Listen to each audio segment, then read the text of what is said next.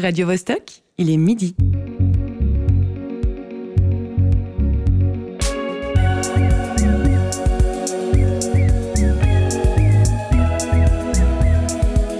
Midi bascule. Tous les vendredis à midi. Jane Birkin vient d'arriver de Paris pour une visite de 4 jours le long de cette frontière où vivent de nombreux exilés birmans. Première étape, le camp de Mela, qui abrite 40 000 réfugiés de l'ethnie Karen. Bonjour et bienvenue. Il est 13h au Liban, d'où est partiellement originaire la rappeuse Lagal, qui se révolte contre la gentrification de certains quartiers lausannois avec son titre 14%. Il est 5h du matin à Buenos Aires, l'une des villes où a joué la violoncelliste Estelle Reva, élue au Conseil national lors des dernières élections. Et les midis, dans le studio de Radio Bascule, où pour la troisième année consécutive, le comédien José Lillo défend des causes dans ses chroniques. La technique est assurée par Cyril Fay et Alexis Rafaelov. En ouverture, c'était l'extrait d'un reportage de Thierry Falise. Dans cet épisode, on se penche sur l'engagement des artistes et l'influence qu'ils et elles peuvent avoir sur leur public. Au fil d'une carrière, une audience se crée et se fidélise. Lorsque cette dernière s'agrandit, les personnalités sont courtisées pour représenter des marques ou défendre des causes. Comment les célébrités font-elles leur choix? S'il arrive que cette sélection pèse sur leur futur mandat professionnel, qu'en est-il de son impact sur les fans? La notoriété d'un musicien ou d'une actrice lui donne un certain pouvoir sur une communauté parfois jeune et malléable. Suivant les sujets défendus, quelle responsabilité est-ce que cela implique? Surtout lorsqu'un décalage entre le discours et les actes est notifié, comme cela a été le cas pour l'humoriste Norman Tavo, placé en garde à vue pour viol et corruption de mineurs. Le rappeur Booba, qui s'était lancé en 2022 dans une lutte acharnée contre ce qu'il nomme les influx voleurs, vient de créer sa propre agence d'influence. Cette dernière représente des artistes urbains réunis autour d'une charte éthique. La promesse Ses talents viseront l'excellence au travers de partenariats vertueux. Un tel intermédiaire entre une star et son audience est-il nécessaire? D'autre part, bénéficie-t-il aux deux parties? Midi bascule. Marie-Ève Musy. Pour explorer ces questions, je suis accompagnée de l'humoriste Genevois Thibaut Agoston. Comment assumes-tu ton statut de star du jour dans notre émission Waouh, mais quel honneur, quel honneur. Je me sens plus, je me sens plus depuis ce matin. Je suis en mode, ah, je vais faire midi bascule. Quel, euh, quel, quel honneur, quel honneur. Tant mieux. Star du jour. Oh mon dieu. Nous entendrons un, un deuxième artiste par message audio, l'acteur, photographe et musicien Carlos Leal. Nous rencontrerons aussi le public à travers un reportage de Rachel Maisonneuve. Autour de la table de l'équipe Midi Bascule se trouve avec nous José Lillo. Il nous fera un point sur l'actu avant 13h. Un peu avant 13h, José, quelle influence penses-tu avoir sur nos auditorices J'espère aucune. Je trouve que c'est un mot détestable, influencer. Si, si on peut aider à penser, euh, c'est bien, c'est mieux. Aider... Ah, mais alors du coup, ça veut dire que tu es un aide-penseur. Non, c'est des propositions de pensée, voilà. Des fois, je sais pas, je- j'entends des gens, ça me fait du bien. Je me dis, ah voilà, je suis pas tout seul, et voilà. Et puis si ça peut produire ça, c'est bien. Ouais, dans l'espoir quand même de peut-être faire un petit peu changer le monde.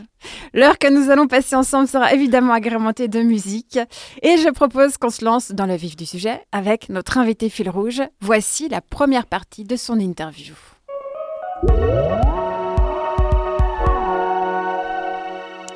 Thibaut est passionné de stand-up. Il écrit des blagues depuis maintenant 10 ans.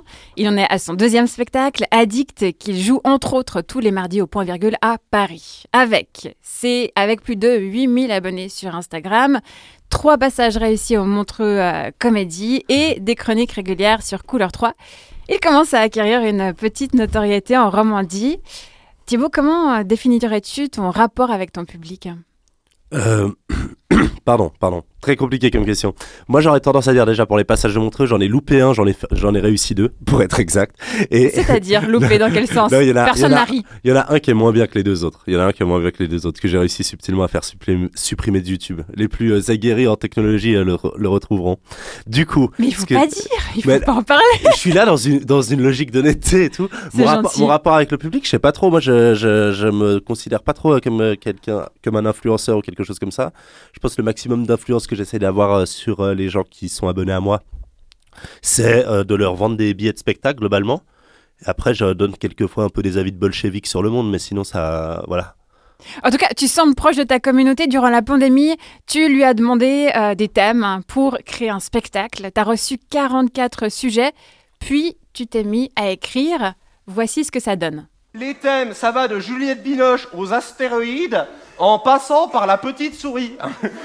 J'ai l'impression, là je suis à Top Chef, j'ai du fromage fondu, de la confiture et de la merde. Et je dois faire un truc correct. C'est très dur comme épreuve, mais on va essayer ce soir, donc passons au premier thème. La petite souris. La petite souris, c'est un concept inventé par nos parents. Jusque-là, je spoil personne.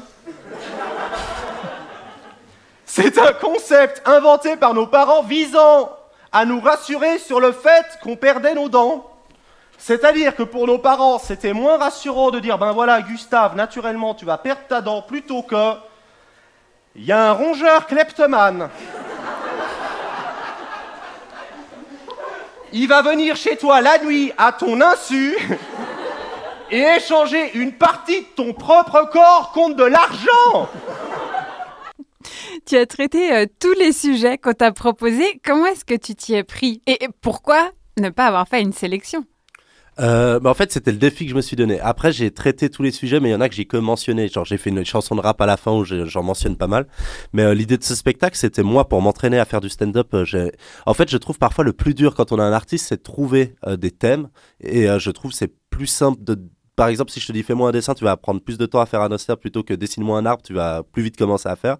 Et du coup, je trouvais ça sympa. Et en plus, dans un cadre de spectacle vivant, ça me faisait marrer de me dire que les gens euh, participent à la création du spectacle euh, via via le, don, le, les thèmes quoi. Mhm. Après, parfois, j'ai peut-être surestimé l'intelligence collective parce que tout le monde a donné un thème dans, dans le but de me foutre dans la merde. Mais c'est ça aussi qui est marrant. Moi, je viens de l'impro et j'aime bien l'idée parfois où l'artiste il relève des défis quoi. Euh, j'aime bien les, les défis. Ils sont sympas tes abonnés, dis donc. Quel accueil t'a été réservé, par exemple, de la part des personnes qui t'avaient recommandé ces thèmes? Mais ils étaient plutôt satisfaits. Ils avaient l'impression d'avoir un pouvoir, un pouvoir sur le spectacle. Je pense que ça leur a fait plaisir. Après, il y a des gens, je pense qu'ils ont été déçus parce que souvent, la plupart des thèmes langues que j'ai pris, c'est que c'était un peu un thème de merde, mais sans trop le faire, quoi. mais, et puis aussi, il y a des gens qui voulaient que je parle de trucs hyper perso, quoi. Genre, il y en a une, elle m'a dit, tu pourrais parler de ma cousine qui est tombée à ski la semaine passée et tout. Elle viendra au spectacle avec moi. J'étais, ah bah d'accord, d'accord, je vais parler de ta cousine qui est tombée à ski, mais je trouvais ça marrant. Je trouvais ça marrant. Il t'est euh, arrivé d'avoir des retours négatifs. Tu as notamment fait face à une réaction euh, violente suite à l'une de tes chroniques radio. Euh, peux-tu expliquer à nos auditoristes ce qui s'est passé? Bah après, tout est relatif, hein, violente, ça va. Je pense qu'il faut s'habituer au fait qu'il y a des gens qui mettent des mauvais commentaires au même titre qu'il y a des gens qui mettent des bons commentaires. T'as quand même reçu un courrier de menace. Ouais, ouais, ouais, ouais, ouais Non, alors, une fois, j'avais fait une chronique sur Eric Zemmour où évidemment je disais que je l'adore, c'est pas vrai. Euh, j'avais fait une chronique sur Eric Zemmour et euh, moi, moi, en vrai, la chronique, je la trouve pas excellente. Donc en vrai, ça c'est le pire parce que quand t'es vraiment content de ton travail et que t'as des gens qui te disent euh, c'est pas bien, franchement, c'est plus facile. Euh, quand t'es un peu en mode ouais, c'était pas ma meilleure chronique et que des gens te disent que c'est pas bien, t'es plus euh, fragile à ce niveau-là. Et ouais, j'avais reçu un mail, mais une fois c'était sur un dans un journal, j'avais dit quelque chose sur Jésus qui avait pas plu à un auditeur, je pense chrétien, et il avait envoyé un courrier et en fait, comme il a que trouvé l'adresse de ma mère, c'est arrivé chez ma maman et puis elle a ouvert ça. Puis moi, je crois que je suis capable de recevoir ces courriers, mais ma maman, elle, était en mode ouais, fais attention à ce que tu dis dans les médias et tout. Mhm. Voilà. Et, suite à ça, est-ce que euh, ça t'a fait te questionner T'as décidé de ne plus te prononcer sur euh, certains thèmes? Euh, non, je pense que c'est important d'aborder tous les thèmes. Moi, ce que j'essaie de faire, c'est de me prononcer seulement sur des thèmes que je méprise, que je maîtrise. T'imagines que je méprise? Quelle horreur Que je maîtrise. Mais non, je maîtrise pas tous les thèmes. Mais par exemple, si je vais faire un thème parce que je suis conscient qu'il y a des sujets oubliés, je suis conscient que parfois l'humour ça peut blesser et que parfois les gens ils sont pas du tout tout le temps du bon côté de l'humour. Donc je suis conscient que parfois il faut faire attention sur des thèmes. Euh, par exemple, si tu vas traiter d'un fait divers rapide, euh, si tu veux faire une chronique sur euh, un vieux qui a perdu son chat, machin truc et tout, je vais moins me renseigner sur le sujet. Mais quand je vais prendre un sujet plus touchy, je dirais, qui soit de la religion, de la politique ou quelque chose comme ça, moi je veux juste essayer d'être en maximum en adéquation avec ce que je veux dire sur le sujet. Comme ça, si on me fait des reproches, je suis en mode ben ouais ouais, je, en fait je savais que je voulais taper là-dessus et je suis content d'avoir tapé là-dessus comme ça quoi. Mm-hmm. Mais après, je pense qu'on est humoriste et puis que c'est un métier comme un autre et qu'on peut se tromper de temps en temps. quoi. En intro, j'ai rapidement évoqué le cas de l'acteur euh, humoriste euh, Norman Tavo. Il a profité du pouvoir que son aura lui procurait.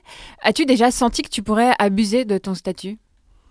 Euh, je pense pas, non, non, non, je pense pas. Euh, Est-ce que tu ressens que certains fans peuvent être fascinés par toi? C'est possible euh, par message, mais jamais en vie, quoi. Euh, Jamais dans la vie. Mais euh, je me suis, je me suis, je pense être assez loin de ça. Je pense être avoir, une carrière assez, assez, assez insipide pour que ça m'arrive pas trop, quoi. Et si tu te projettes dans 5 ou 10 ans, star international, où tu as des mandats un peu partout, tu seras plus connu Est-ce que c'est un risque? T'as pas peur de te laisser déborder par ce pouvoir potentiel? Mhm. Euh, je sais pas, non, je pense, je pense pas. Je pense que je, je pense pas que je ferais ça. Mais après, euh, c'est, je sais pas, c'est possible. Je pense à mon avis, ça monte vite à la tête d'avoir plein de gens qui disent que t'es incroyable tout le temps, tout le temps, tout le temps. Je pense que c'est dur euh, de garder euh, les pieds dans une réalité. Et je pense que c'est aussi. euh, Mais après, je pense aussi on est une autre génération où moi, je sais que je fais beaucoup attention à ce que je fais de de moi, de mes gestes en, en général et tout.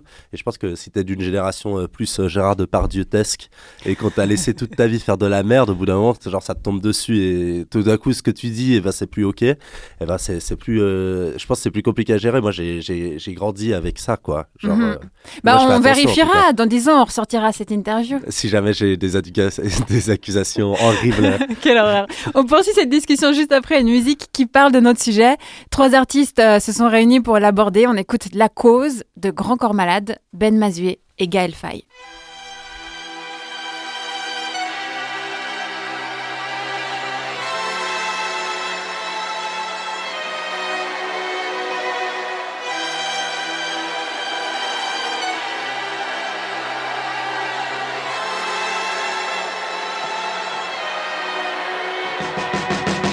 Pourquoi tu parles pas de ça, pourquoi tu t'engages pas? Tu vois bien qu'il y a une urgence, pourquoi tu rentres pas dans le débat? Alors c'est ça les artistes, hein, ça fait genre ça se questionne. Mais dès qu'il faut prendre position. Thibaut Agoston, est-ce que tu partages l'avis de Grand Corps Malade quand il dit que quoi que l'artiste fasse, qu'il se prononce ou pas, de toute façon, il se fera critiquer? Oui, ça c'est sûr. Ça, c'est assez sûr. Je pense que quoi qu'il arrive, il y a des gens qui vont euh, mal prendre euh, des propos, quoi. Moi, une fois, j'ai fait, une fois, j'ai fait une chronique sur le ski. J'ai dit que j'aimais pas trop ça. Et il y a un prof de ski qui m'a envoyé un mail pour dire que c'était scandaleux, quoi. Et alors, j'ai dit, ah putain, je pensais pas que ça allait être le ski. Mais après, je lui ai répondu. Puis je pense qu'il s'attendait pas à ce que je lui réponde. Donc après, il m'a dit, ouais, bah, viens faire du ski une fois. Je te montre que c'est chouette. Donc euh, voilà. Mais Tu vois, même le ski, Ah ça ouais. peut être un sujet houleux en Suisse. J'ai dit que le ski, c'était de la merde. Mais parfois, je suis un peu expéditif dans mes chroniques. qui fait que parfois, peut-être que des gens, c'est leur travail, ils font du ski toute la journée, ils sont en mode bon. Moi, je vais peut-être mal réagir si un skieur qui dit que le stand-up c'est de la merde. Je vais dire, oh, bah peut-être regarde un peu plus de stand-up. Il y a peut-être un style de stand-up que t'aimes bien. Et prendre position sur des thèmes d'actualité et s'impliquer, critiquer la société, c'est pas justement ce qui séduit ton public? Ce qui euh, crée euh, le fait qu'il y ait plus d'audience et euh, que l'audience s'attache, etc. Je, je sais pas à quel point, parce que à mon avis, c'est assez clivant quand même. Il y a quand même un truc où parfois, quand tu vas donner un thème, bah, tu, vas, tu vas donner un avis sur un sujet, tu vas te séparer d'une bonne, de la moitié de, des gens qui peuvent te regarder. Mais aussi, il y a un truc assez euh, bizarre sur Instagram, c'est qu'en gros, euh, quand tu fais des blagues, si tu fais juste des blagues, les gens ils vont moins partager. Et je pense parfois quand, t'as un- quand les gens ils ont un intérêt à partager, genre il y a un avis sur quelque chose, les gens ils sont plus, plus friands à partager. Moi, les, que les vidéos où j'ai le plus de vues, de retours et tout, c'est c'est quand il y avait euh, un thème un peu politique euh, euh, sous-jacent, quoi. Ou avant une élection, si tu parles de- d'un sujet électoral et tout, c'est des choses que les gens ils préfèrent partager parce que c'est politique, quoi. Et euh, un sujet qui t'a fait perdre euh, beaucoup d'abonnés? Bah, pas, j'ai tête? pas, j'ai pas perdu, je perds pas, j'ai pas perdu d'abonnés. J'ai pas perdu d'abonnés en général. Et, et José, t'aimerais ajouter quelque chose? Ouais, j'ai l'impression, moi je suis que sur Facebook en fait, mais euh, je- j'ai l'impression que c'est le contraire, c'est la blague qui passe là. euh, Facebook c'est complètement dépolitisé. Avant c'était une sorte de terrain de match et tout, et maintenant plus du tout. quoi. C'est vraiment euh, personne lit plus rien, etc. Mais est-ce que c'est parce que tu as viré tous les gens qui t'embêtaient euh, de tes amis ou euh, Non, non, je vire pas, sauf ceux qui agressent. Sinon, je vire pas même, même les désaccords les plus, les plus profonds. Mais par contre, quelqu'un qui vient agresser, je vire. Euh, je, je- mais je, pense aussi qu'il y a un- un- quelque chose qui a basculé là, puisqu'on a mis des bascules, c'est qu'on est passé d'un rapport de public où les gens, si on est public, on est plus ou moins d'accord, d'accord, indifférent, voilà, un rapport de clientèle. Les, les gens sont clients, quoi. Si, si tout à coup on fait la, une chronique sur le ski comme, comme tu as fait, et puis le, le client, il veut être satisfait. Alors il est, il est pas, il, mais passe ton chemin, quoi. les gens ne sont plus des, du public, ils sont des clients. Et par rapport à, à la question de la légitimité, euh, donc oui, en- tout à l'heure tu disais que tu abordais surtout les thèmes que tu connaissais ou que sinon tu te documentais, mais il n'y a pas euh, un thème euh, que tu vas t'interdire euh, spécialement? Non, non, pas, pas, pas comme ça spécialement. Après, euh, je sais pas, il y a des thèmes, euh, ils m'intéressent moins, où je me dis, ah, on en parle trop et tout, euh, j'ai moins là envie d'en parler, tu vois, mais genre, sinon, euh, je me, je me fixe pas de censure à ce niveau-là sur le thème. Parfois, je vais me fixer des censures sur une blague en me disant, ah, peut-être qu'elle, elle peut, ou je vais demander à des potes plus concernés, un peu en mode, ouais, je me dis que peut-être cette blague, elle est limite, dis-moi toi ce que t'en penses et tout. Tu- plus sur euh, sa finesse ou sa formulation que sur son contenu en fait. Ouais, moi Ouais. j'essaie d'être à la fois très clair de moi, quel est le fond que je veux mettre, et parfois je sais que parfois dans l'humour, la forme elle peut être violente, et moi j'aime bien la, la violence, euh, mais j'aime bien euh, l'user euh, pour, des bonnes, euh, pour des bonnes choses quoi. Genre je préfère, euh, je préfère euh, lâcher une grosse insulte dégueulasse à Bolloré qu'à des communautés opprimées quoi. Très bien. Pour ouvrir l'interview par messages vocaux, j'ai demandé à Carlos Leal à quelle fréquence il se positionnait sur des questions politiques. Euh, pas si rare que ça que je me prononce sur des sujets politiques. Ne vivant plus en Suisse, je ne me permettrai pas de m'engager dans des conversations euh, qui ne concernent que la Suisse, puisque je ne suis pas bien placé pour en parler. Par contre, en ce qui concerne euh, certaines situations internationales, euh, oui, il m'arrive quand même de prendre position. Euh, oui, je suis quand même de gauche, et il y a quand même des choses qui me dépassent, surtout en ce moment, par exemple. Par contre, euh, oui, il y a eu des fois où je me suis engagé en Suisse, notamment contre l'UDC, notamment contre euh, certaines pétitions, certaines lois, euh, certains désirs de changer la politique ici en Suisse. Euh, mais c'est généralement plus sur une base internationale que je, je donne mon avis. Voilà. Mais finalement, il n'y a pas trop la question de est-ce qu'on se prononce, est-ce qu'on se prononce pas? À partir du moment où on prend la parole sur scène ou derrière un micro pour des chroniques, par définition, c'est de l'engagement. Ouais, je pense que le fait de parler dans un micro, euh, enfin le fait de pas donner un avis sur un sujet politique, c'est aussi donner un avis sur un sujet politique. Je pense. C'est aussi un choix. C'est aussi un Voilà. choix. Euh, mais après, moi, je comprends trop. hein. Je pense que la, le, le projet de base, moi par exemple, je fais de l'humour. Le projet de base de l'humour, euh, c'est de divertir les gens et d'être drôle. Je pense que ça, c'est la première étape. Je pense que si le, le pre- la première idée, c'est d'être drôle, et après, si tu veux apporter du fond à ton propos, c'est une deuxième étape. Mais c'est pas, c'est pas le fer de lance du sujet. Et moi, j'ai plein d'artistes que j'adore qui vont jamais aborder de sujets euh, politiques, quoi. Mhm. Pour entendre un son de cloche différent, celui de l'audience, Rachel Maisonneuve est allée interviewer des jeunes. Quel compte est-ce qu'ils et elles suivent sur les réseaux sociaux? C'est l'une des questions qu'a posée notre reporter. Elle a d'autre part rencontré la sociologue Claire Ballet pour en apprendre davantage sur la communication numérique. Oui, bonjour. Est-ce que vous pouvez me passer Valentino, s'il vous plaît? Oui, la beauté et la mode. C'est très urgent. J'attends, merci. Euh, Son nom de scène, c'est Lena Situation. Et elle, elle bosse beaucoup avec des marques de mode. Je m'appelle Claire Ballet, je suis sociologue, professeure euh, à l'Université de Genève et directrice de Media Lab, qui est l'Institut des sciences de la communication et des cultures numériques. Mes travaux de recherche euh, portent essentiellement sur la sociologie de la jeunesse et la sociologie des pratiques et cultures numériques. Donc je m'intéresse à qu'est-ce que les gens font avec euh, les réseaux sociaux, comment est-ce que ça s'imbrique dans d'autres pratiques sociales et culturelles, comment est-ce qu'ils organisent euh, leur vie sociale, sentimentale, relationnelle à travers euh, l'usage des réseaux sociaux, quel type de contenu culturel euh, il et elle consomment. Il y a Le Grand JD, il est connu. Je sais pas si vous le connaissez. Il fait des vidéos où il raconte sa vie un peu, mais c'est un ancien en mode de- c'est un ancien. Et sinon, il est pas suisse, mais il y a Crapule 2000. C'est un gars, il monte sur des toits, il fait du graffiti. C'est un électron libre. Il y a son pote euh, Crime Company qui habite à Genève et euh, c'est un peu pareil, genre il fait du graphe et de la photo argentique. T'as quel âge?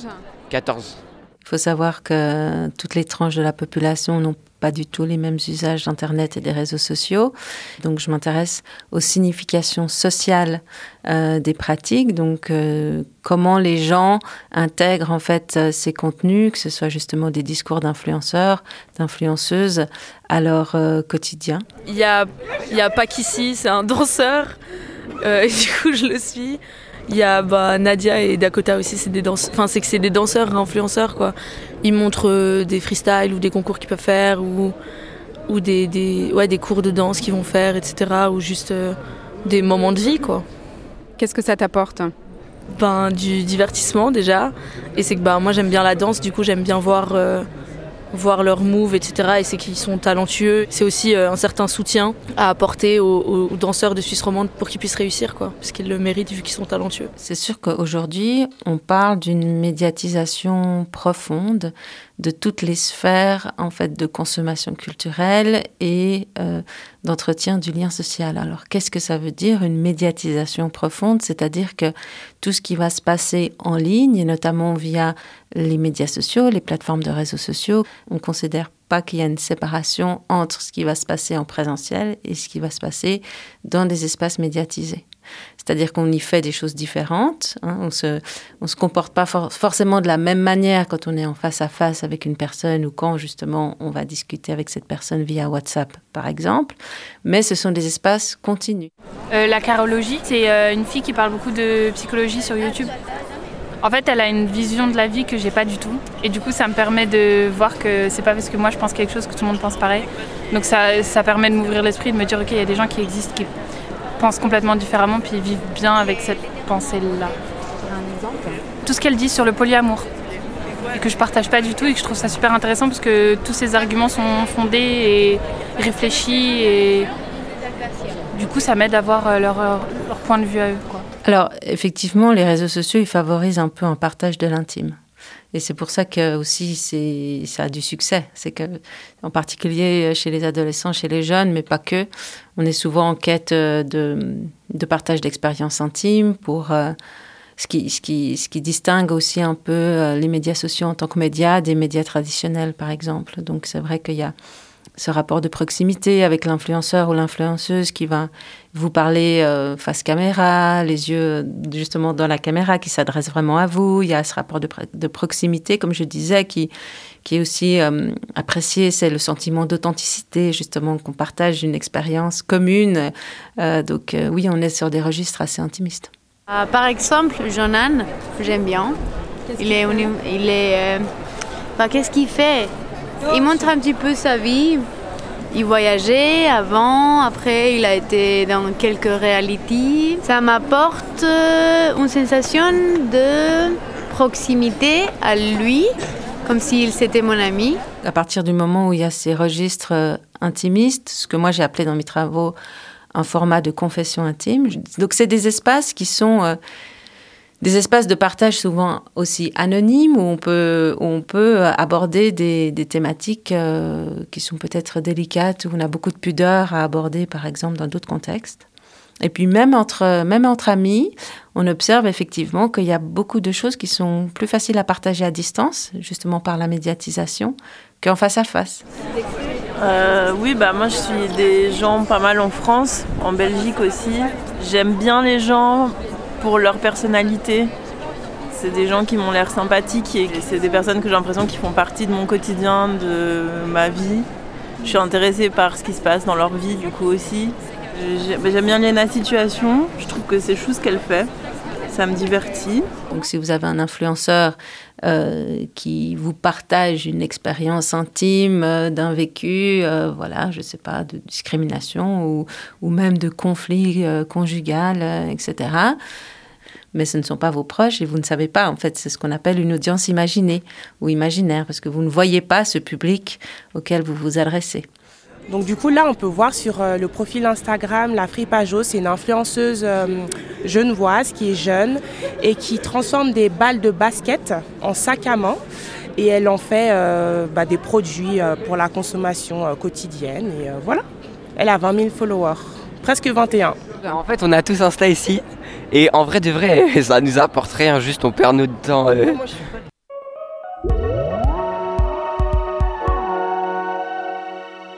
On l'a entendu, ce qui attire les abonnés, c'est une certaine euh, proximité avec l'influenceur ou l'influenceuse. De ton côté, Thibaut Agoston, en plus des posts liés à ton travail, tu montres également à ta communauté des moments passés avec ton amoureuse. Est-ce que c'est stratégique pour justement entretenir le lien avec tes abonnés? Est-ce que c'est stratégique? Non, j'ai jamais pensé à ça dans une forme de stratégie. Euh, moi, je sais pas, je- j'essaie de publier des choses qui me font rire sur le moment où ça me fait rire. Et, euh, et voilà. Où se Mais- situe la limite personnelle, professionnelle? Je me, je me suis. euh, parfois, je me pose la question, mais je pense. euh, je sais pas. En fait, je sais pas. C'est celle que qu'on veut bien se donner, quoi. Je pense que c'est pas. Il y a pas. C'est la. C'est la personne qui, qui a un compte Instagram qui peut choisir. Elle est propre à chacun, ouais. Euh, globalement, globalement. Mais, euh, mais parfois, je passe des bons moments avec mon amoureuse et j'ai envie de le partager, quoi. c'est des choses comme ça. À l'opposé de toi, nous avons dans l'équipe Mehdi Bascule José. Malgré le fait que sa chronique soit filmée et malgré mes nombreuses tentatives pour lui faire créer un profil d'Instagram, il n'a pas de compte ni sur ce réseau ni sur TikTok. José, je sais qu'on en a parlé environ mille fois hors antenne. hein, je suis navrée de revenir là-dessus. Pourquoi tant de résistance? Mais ça prend trop de temps. hein, Il faudrait. Puis c'est pas le but, c'est pas l'ambition euh, de- de- enfin, d'exister dans, dans les euh, du tout quoi. C'est- Donc non, c'est trop de temps d'ouvrir des comptes à chaque fois sur Insta, sur X, sur et puis d'alimenter ça et puis d'essayer de, de buzzer autour. C'est pas du tout. euh, Enfin, ça, ça, ça me correspond pas du tout en fait. Mais alors toi, en tant que comédien, comment tu entretiens le lien avec euh, ton public? Par euh, voie de presse, euh, par des affiches, euh, voilà, par les gens qui suivent. Puis euh, juste euh, sur Face, ça va, c'est local, ça fait passer un peu d'infos, mais, mais très modestement comme ça, quoi. Tu, tu as tout misé sur Facebook. Non, mais là, j'y tombé un peu par hasard là-dedans, et puis je trouvais que c'était un outil qui était très intéressant, fut un temps, qui était un, Ah, parce que tu communiques beaucoup sur ce réseau quand même. Ouais, j'aime bien le format. Et puis, euh, il, a, il a servi à pas mal de choses. C'est à travers ça qu'on a sauvé le Plaza, par exemple, euh, sauvé des arbres, euh, fait des luttes intermittentes. Ça s'est avéré efficace. Euh, voilà. Mais là, on est dans une autre période, quoi. C'est plus rien. C'est un site à papy-mamie. euh, les gens sont. non, mais c'est vrai. Et puis, euh, les gens sont terrifiés d'exprimer quoi que ce soit où il n'y a plus d'enjeu de, de débat, en fait. C'est ça Mhm. que je constate dans l'époque. Et Thibaut, tu disais que tu te considérais pas vraiment comme un influenceur.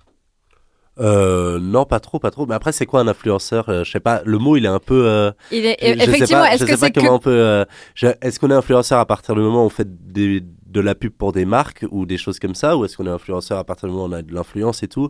Parce que je sais pas si ça. Parce que là, on prend influenceur en mode avec euh, rapport avec les réseaux sociaux, mais avant les réseaux sociaux, il y avait déjà des gens qui avaient beaucoup d'influence, tu vois? Mhm. Genre, je pense que.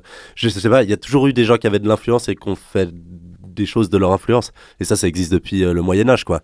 Effectivement. Marie-Antoinette. La nouveauté, là, c'est des gens qui se proposent d'avoir de l'influence. Qu'un Jean-Paul Sartre ait de l'influence euh, en son temps, un Gandhi, euh, oui, d'accord, ils ont de l'influence. Mais, mais là, de proposer d'avoir de l'influence, c'est ça sur les réseaux. hein. Mhm. C'est c'est nouveau, cette inversion du rapport. En principe, c'est celui qui. euh, moi, je décide de lui, qui euh, m'influence. qui- ouais. Ouais. Mais des, des gens qui n'avaient pas l'intention d'influencer qui que ce soit m'influencent. C'est ça. En fait, les artistes ont plutôt une influence malgré eux, tandis que peut-être une certaine défi- Pardon, Peut-être qu'une certaine définition euh, d'influenceur concerne les personnes essentiellement sur les réseaux numériques qui se proclament eux-mêmes. euh, Moi, mon avis, c'est que c'est la même chose. hein. C'est le même euh, schéma de pensée que de sortir un livre euh, au Moyen Âge que de faire une vidéo sur YouTube euh, aujourd'hui. C'est donner un avis sur la vie, machin truc. Après, c'est ce que t'en fais. Il y a des gens qui en font. Il y a, des, plein de gens qui ont fait des livres de marketing nuls et il y a plein de gens qui ont fait des livres merveilleux et il y a des vidéos sur YouTube, il y a des vidéos sur TikTok, il y a des vidéos sur Instagram incroyables, exceptionnelles. Euh, il y a des gens qui font ça très bien et je pense que le schéma est le même. Vraiment, le schéma c'est le même. Sortir un livre ou sortir une vidéo sur YouTube, c'est la même euh, démarche artistique. Après, euh, on peut mépriser, ne pas mépriser, mais je pense que c'est la même chose. Ouais. Non, c'est pas du mépris, mais il y a quand même une différence. C'est-à-dire qu'un livre, il est plutôt euh, au niveau du savoir, c'est des propositions de connaissances, c'est pas des. Là, les influenceurs, en tout cas, c'est un des- Il y, marché. y a des vidéos, c'est pareil. Oui, non, mais il y a des, choses très bien. Moi. Il y a des gens qui, font des, qui autoproduisent des reportages. Super bien. Moi, je, je suis fré- je fréquente des choses aussi, des vidéos sur, sur les réseaux, etc., qui sont hyper bien, mais c'est des gens qui n'ont pas l'ambition de, de, de- de faire un maximum d'argent, parce que c'est aussi un marché. C'est un marché, ces influenceurs. Il y a des gens sûr. plus sin- sincères, honnêtes, voilà. On va écouter ce que non. Carlos Léal en pense. J'ai toujours été ravi d'avoir euh, des followers et donc euh, une sorte de fan club en quelque sorte. Euh, en ce qui concerne le monde des influenceurs, j'ai absolument rien contre les influenceurs à partir du moment où ils ont quelque chose à dire et à défendre. Si euh, le seul pouvoir d'un influenceur, c'est essayer de me de m'influencer euh, dans l'achat d'une voiture, dans l'achat d'un bijou, dans l'achat d'un t-shirt, dans dans la présence, dans ma présence pour aller à un restaurant ou à un truc, ça, ça m'intéresse pas. On a déjà tellement de pubs sur nos réseaux sociaux. On est envahi par la pub, envahi par de la promo pour des produits, envahi par une société de consommation. Pour moi, euh, les influenceurs qui ne font que de nous inciter à acheter du produit euh, sont en fait de gigantesques panneaux publicitaires humains. Donc je, n'ai, enfin, je ne m'intéresse pas du tout à ces gens-là. Par contre, si un influenceur qui a du pouvoir, euh, qui fait aussi de la vente ou qui fait de la promotion sur des trucs, mais qui de temps en temps donne son avis, euh, il a un coup de gueule euh, sur une situation sociale ou une situation politique, j'ai beaucoup plus de respect pour ces gens-là. Malheureusement, ça ne se voit pas souvent. Euh, j'ai souvent l'impression que les influenceurs sont là, euh, comme je le disais tout à l'heure, c'est des vitrines en fait euh, pour nous vendre des produits. et je trouve ça, bon, je trouve ça pas terrible, vraiment, vraiment pas terrible. Mais, mais bon, si c'est leur façon de faire de l'argent et de gagner leur vie, tant mieux pour eux. Il n'y a pas de problème. moi, je les suivrai pas et ils ne m'influenceront pas. Euh, quand j'ai quelqu'un euh, qui a un cerveau et qui a un, une opinion euh, et qui sait avoir un esprit critique et de temps en temps dire ce qu'il pense du monde ou ce qu'il pense de la politique ou ce qu'il pense d'un spectacle, mais avec une sorte de fond philosophique, un, vrai regard critique sur, sur le spectacle, oui, je suis preneur, j'écoute, ça m'intéresse, il y a possibilité d'y avoir un débat. Euh, les mecs qui ont, qui ont des gueules à 3 millions de dollars et les meufs qui ont des, des corps à 3 millions de dollars et qui essaient de me vendre un parfum, j'en ai rien à foutre.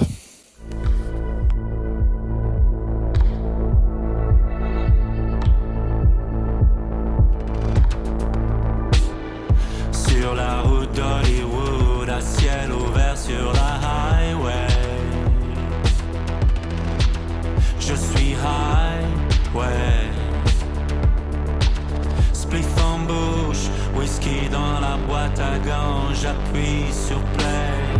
J'en ai fait de la Midi bascule. Marie-Ève Musy. Nous sommes ensemble jusqu'à 13h. Bon appétit si vous êtes en train de manger. Si c'est déjà fait, je vous souhaite simplement de passer un bon moment à notre écoute. Ce midi, on parle de l'influence que les artistes ont sur leur communauté. On vient d'entendre le titre Highway de l'un de nos invités, Carlos Leal. Ce musicien est aussi acteur et photographe. Il intervient dans notre émission par message enregistré et il évoque maintenant la relation qu'il entretient avec son public, ou plutôt ses publics, puisqu'il multiplie les casquettes. La relation entre moi et mon public, elle est très différente à partir du moment...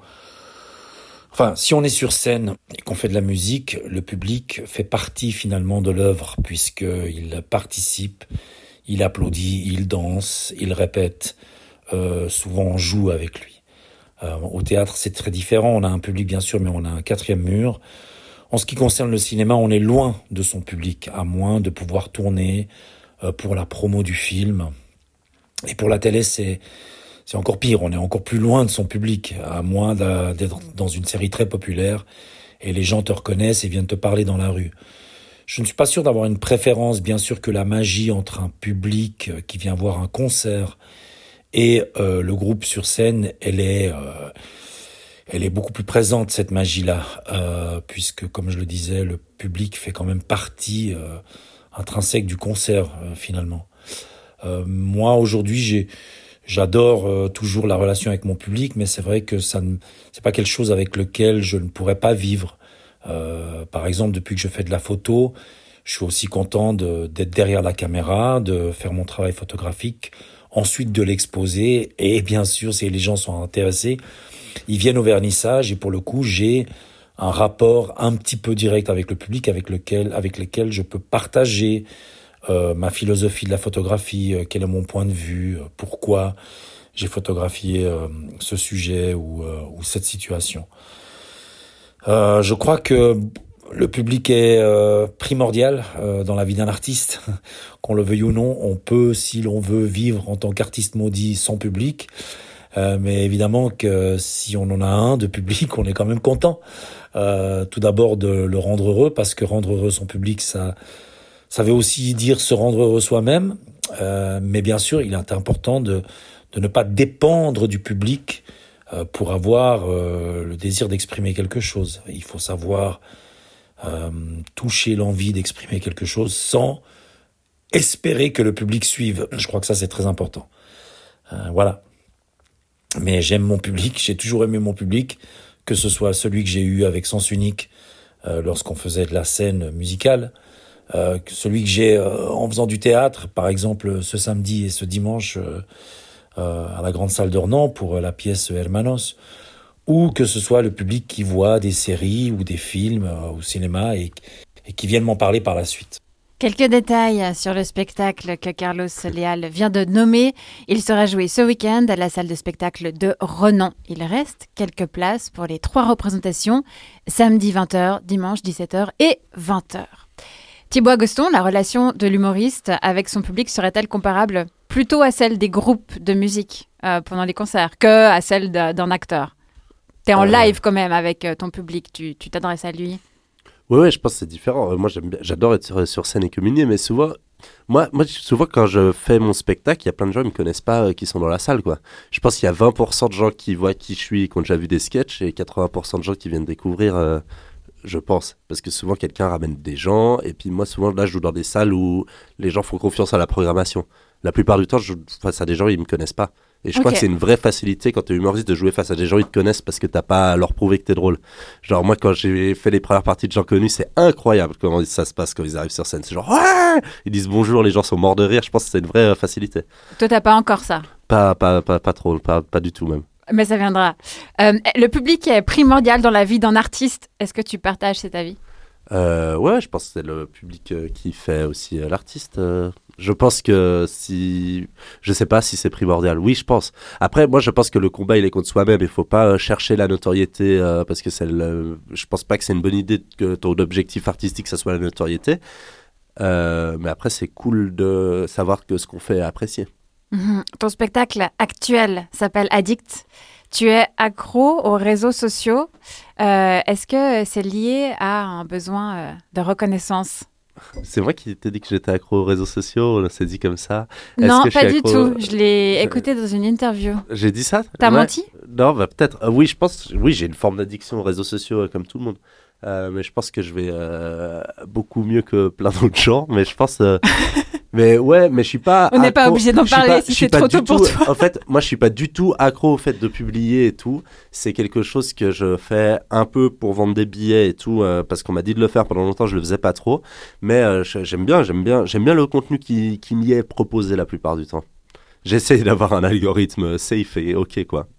Le secret, selon toi, c'est d'être aligné entre euh, sa parole et ses actes. L'été 2021, lors d'une mise sur le grill de Thomas Wiesel, ou un roast, comme on l'appelle dans le jargon du stand-up, tu as ça. chambré ton collègue sur son mode de vie. T'es assez ambivalente parce que t'es à la fois euh, le mec le plus de gauche que je connaisse et t'es aussi le mec le plus riche que je connaisse. Tu vois, c'est- Globalement, tu fais de l'argent en disant que c'est pas bien d'en faire. Tu vois, tu fais du capital grâce à l'anticapitalisme. Tu vois, si tu demandes à Thomas Wiesel, Euh, tu penses quoi de la société libérale, il va te dire, Euh, je veux bien te dire que c'est de la merde, mais c'est payé combien? C'est juste. comment, comment il l'a pris? Mais très bien. Euh, c'est bah déjà Thomas c'est un ami et en plus là c'était un cadre, c'est un roast battle où en fait le but c'est qu'on est face à un autre humoriste et le but c'est de s'insulter hein, et puis de se faire une bise à la fin. Mais euh, et puis on, on, on a parlé avant de il y a des sujets sur, sur lesquels tu veux pas que je t'attaque et tout, mais moi il m'a attaqué sur plein de sujets et, et au final je pense qu'il m'a battu euh, ce jour-là. mais ouais ça me faisait marrer euh, de le mettre face à cette contradiction. Mais je pense on l'a tous quoi. C'est très très dur. euh, tu vois c'est le truc un peu limpide de tout le temps quelqu'un dit ouais t'es de gauche mais t'as un iPhone ou t'es de gauche mais tu vas au McDo. En fait c'est très dur d'être euh, aligné totalement parce qu'on vit quand même dans une société libérale et tout et euh, et euh, parfois c'est ouais je pense que c'est dur d'être totalement aligné tout le temps. Bon, toi, toi tu, tu l'es assez aligné. Enfin, en tout cas, de ce que tu présentes et de ce qu'on voit. Non, j'ai à... fait des micro-trottoirs pour la Vaudoise cet été. J'ai fait ça, hein, j'ai fait ça. J'ai à Montreux Jazz, voici. euh, Après, c'était, je faisais des micro-trottoirs et je parlais pas du fait que la Vaudoise c'était super et tout parce que je le pense pas. Mais euh, je faisais des micro-trottoirs et c'était sponsorisé par la Vaudoise. Je pense que moi, mon projet dans la vie, c'est de plus le faire. Mais parfois, euh, il y a des réalités. En fait, moi, ça me gêne plus quand c'est des gens qui ont déjà beaucoup d'argent et d'abonnés qui font de la pub. Franchement, ça, ça me gêne plus. Il y a des fois où on, on sent le besoin. Je sais pas, il y, y a un sketch de Mustapha El Atrassi là-dessus qui me fait rire. C'est qu'il y a des artistes et là, bah ouais, là, on sent le besoin, quoi. On sent le besoin, on sent qu'il doit payer son loyer. Et puis moi, cet été, avec la Vaudoise, c'était un peu le cas. Et moi, mon projet de vie, c'est de pouvoir refuser tout le temps ça. Que penses-tu des agences d'influence comme celle de Booba? Est-ce que en tant qu'artiste, c'est une aide précieuse, toi personnellement Est-ce que tu en aurais besoin peut-être dans quelques années? Ou est-ce que tu prends vraiment plaisir, toi, euh, à communiquer avec ton public en direct? Euh, moi, je pense que c'est- marrant. hein. Moi, j'aime bien, j'aime bien globalement la manière de communiquer. Moi, j'utilise surtout Instagram. Ça va, hein, j'aime bien. Mais euh, qu'est-ce qui. Déjà, ça me fait rire que Booba aille créer un truc avec une charte éthique parce que c'est Booba, il passe son temps à insulter des gens et, il y a quand même une forme de violence en lui. Euh, mais je pense que c'est l'artiste qui doit choisir ce qu'il veut faire, quoi. Moi, je sais que s'il y a des trucs qui me proposent de l'argent pour faire des vidéos, des choses, je vais toujours essayer de réfléchir à, à moi, est-ce que je suis OK de le faire ou moi, est-ce que je suis pas OK de le faire? Est-ce que c'est quelque chose que ça me fait plaisir de défendre?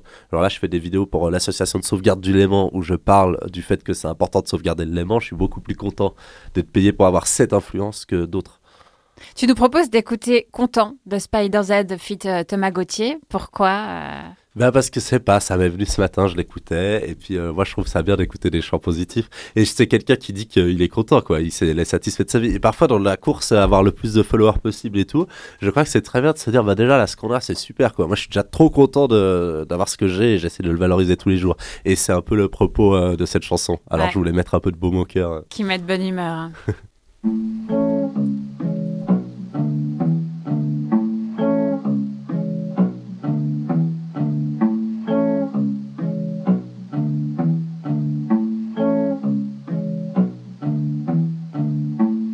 disait tu vas échouer, la musique c'est compliqué.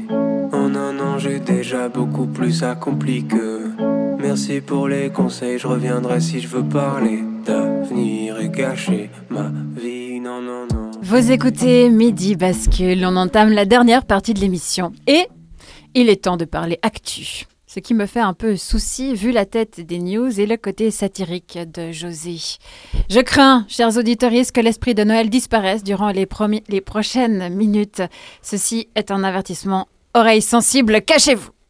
Pour les courageuses et courageux, parfois, c'est bien d'arrêter de se voiler la face. Allez, je me lance. Salut à toi, le siècle. Oui, j'ai décidé de m'adresser au siècle. Les gens, en cette fin d'année, vous êtes assez compliqués, politiquement parlant. Sur les réseaux, dans les médias, on voit que vous n'êtes pas du tout, du tout d'accord entre vous.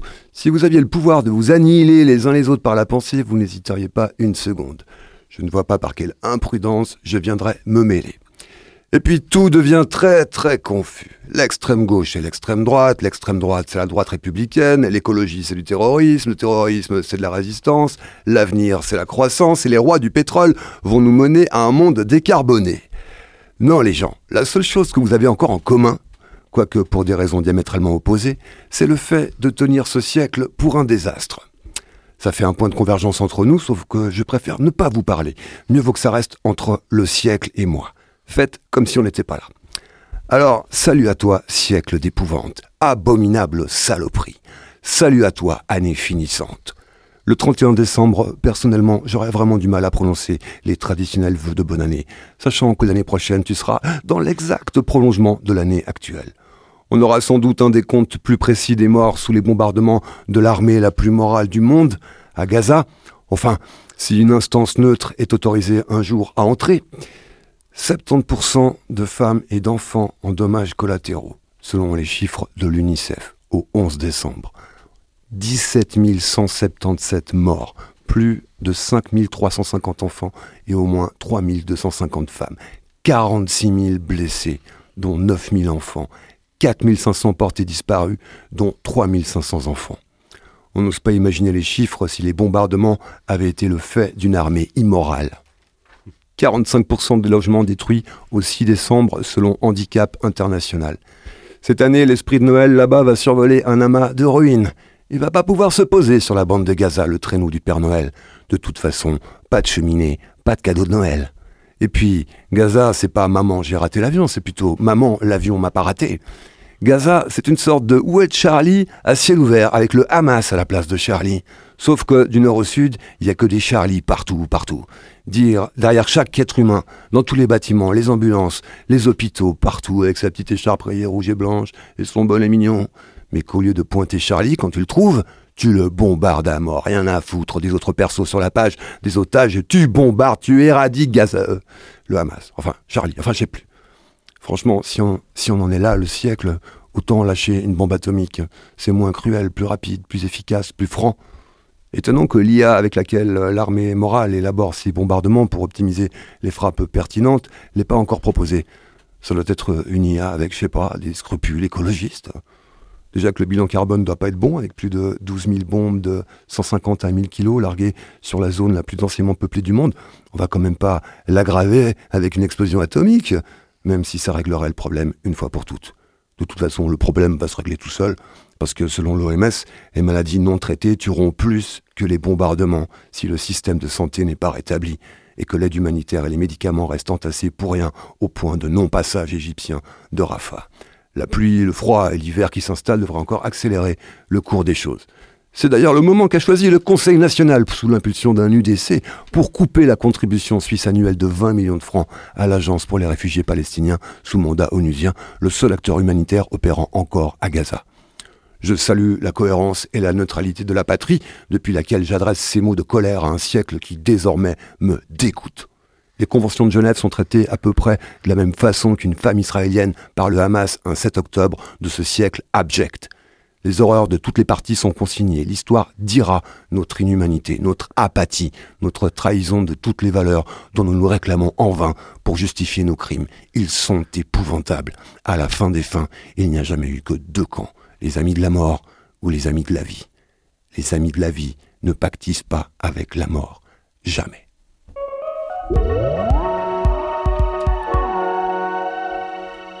Merci José de nous laisser sur euh, cette note positive avant les fêtes.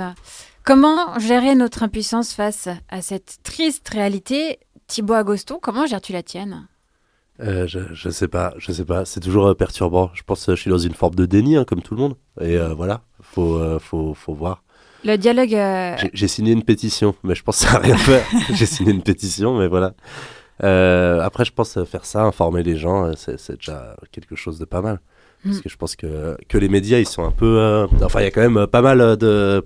Je pense, euh, ouais, c'est. Je pense. Euh, je, vais, je vais arrêter cette phrase. ça marche. C'est de l'autocensure. le dialogue est important. José pointe le fait que les gens ne s'écoutent plus. Tout à l'heure, dans le micro-trottoir, l'une des étudiantes parlait de s'ouvrir à d'autres opinions que la sienne. Et par exemple, elle suivait des comptes qui très différent d'elle. Euh, là, elle parlait de la carologie en, l'occurrence. Euh, est-ce que parfois tu dialogues avec des abonnés qui sont pas d'accord avec toi, mais des vraies discussions en fait euh, longues Oui, beaucoup. Et moi, j'essaye de me, de me diversifier mes, mes, les médias que je, je, fais. Vraiment, parfois, je vais regarder, écouter des podcasts de gens avec qui je suis drame, vraiment dramatiquement pas d'accord, euh, mais j'aime bien, j'aime bien connaître euh, les arguments des autres camps. J'aime bien, c'est quelque chose euh, et j'aime bien, j'aime bien la discussion. après, je peux comprendre que des gens ont pas envie de discuter et tout. c'est quelque chose que je comprends en général que les gens ils ont pas envie de discuter avec certaines opinions et tout. Mais moi, je, je j'ai, j'ai eu la chance d'avoir grandi dans une famille qui m'a donné une patience à ce niveau-là que mhm. d'autres gens n'ont pas et j'aime bien euh, et moi j'aime bien j'aime bien écouter des podcasts de gens avec qui je suis pas d'accord et des podcasts de gens avec qui je suis très d'accord. J'aime bien euh, essayer de diversifier les opinions que je me mets dans les oreilles. José tu prends aussi le temps de dialoguer? Ouais, ouais à chaque fois que c'est possible je le fais je veux dire je pense qu'il faut pas criminaliser l'opinion qui est contraire à la nôtre de la même façon qu'on doit pas être criminalisé mais ensuite on doit on doit quand même examiner avec la raison des choses objectives, jusqu'où on peut affirmer une chose ou pas. Quoi. Là, ce qui se passe euh, au Moyen-Orient, entre autres, c'est épouvantable. Je suis ça de près en termes de discours, mais c'est orwellien, c'est vraiment mais en live. C'est insupportable, insupportable. C'est d'une toxicité euh, totale. Quoi. Mhm. On va euh, quand même euh, terminer sur une note un peu plus gaie. Euh, Thibaut, tu joues ce soir au salon. Ah, franchement, venez. hein. ça va être la vraie fête. Ça donne envie de, de se remonter le moral. Est-ce que tu vois, peux pitcher ton spectacle Addict? Alors, ça dure 1h05, c'est drôle, c'est du stand-up, mais c'est pas que du stand-up. Euh, Il y a des parties un peu musicales, il y a des parties avec du slam, il y a des parties où je fais faire même une imitation de spectacle contemporain, il y a des parties écrites, il y a aussi des parties improvisées. Euh, Il y a un vrai pro- côté poétique. J'espère, j'espère, j'espère. Franchement, le spectacle, il est bien. Ça fait 10 ans que je fais des blagues. Là, j'ai rassemblé vraiment tout ce que je préfère jouer. J'ai deux premières parties, euh, Nadim et Chinsia, qui sont les deux jeunes voix et genevoises. Et franchement, moi, ça fait longtemps que j'ai pas joué à Genève. C'est la première fois que j'ai joué mon spectacle devant autant de gens. Après, ça va être la fête. Il reste 20 places. C'est maintenant ou jamais. Génial, merci. D'autres dates à venir? Euh, je suis en tournée dans toute la Suisse. Et, Donc, euh, il faut juste regarder, tes réseaux sur le sociaux. site du Caustic Comedy Club. Euh, sur toute la Suisse. euh, vraiment, si vous habitez Peurantruy, par exemple, vous pouvez me voir. Très bien. Euh, pour les auditoristes intéressés, on a enregistré une sorte de petite sœur à cette émission. C'était durant la saison 2, l'épisode 37. Euh, elle s'intitule Les artistes et les marques, un pacte faustien. Donc voilà, si vous voulez aller voir plus en détail les collaborations, comment ça marche. Donc là, c'est pas le rapport au public, mais c'est le rapport des artistes avec les projets euh, qu'ils défendent, les marques qu'ils représentent. Merci Thibaut Agoston d'être euh, venu nous trouver en studio. Merci à Carlos Léal pour ses messages vocaux. Chers basculiens et basculiennes, merci pour votre écoute. Vous avez entendu une chronique de José Lillo. À la réalisation, c'était Cyril Fay et Alexis Rafaeloff. La semaine prochaine, on part en vacances. On se fera une joie de vous retrouver dès le 12 janvier pour de nouvelles thématiques culturelles en pleine évolution. En attendant, je vous souhaite à toutes et tous de basculer agréablement dans la période des fêtes.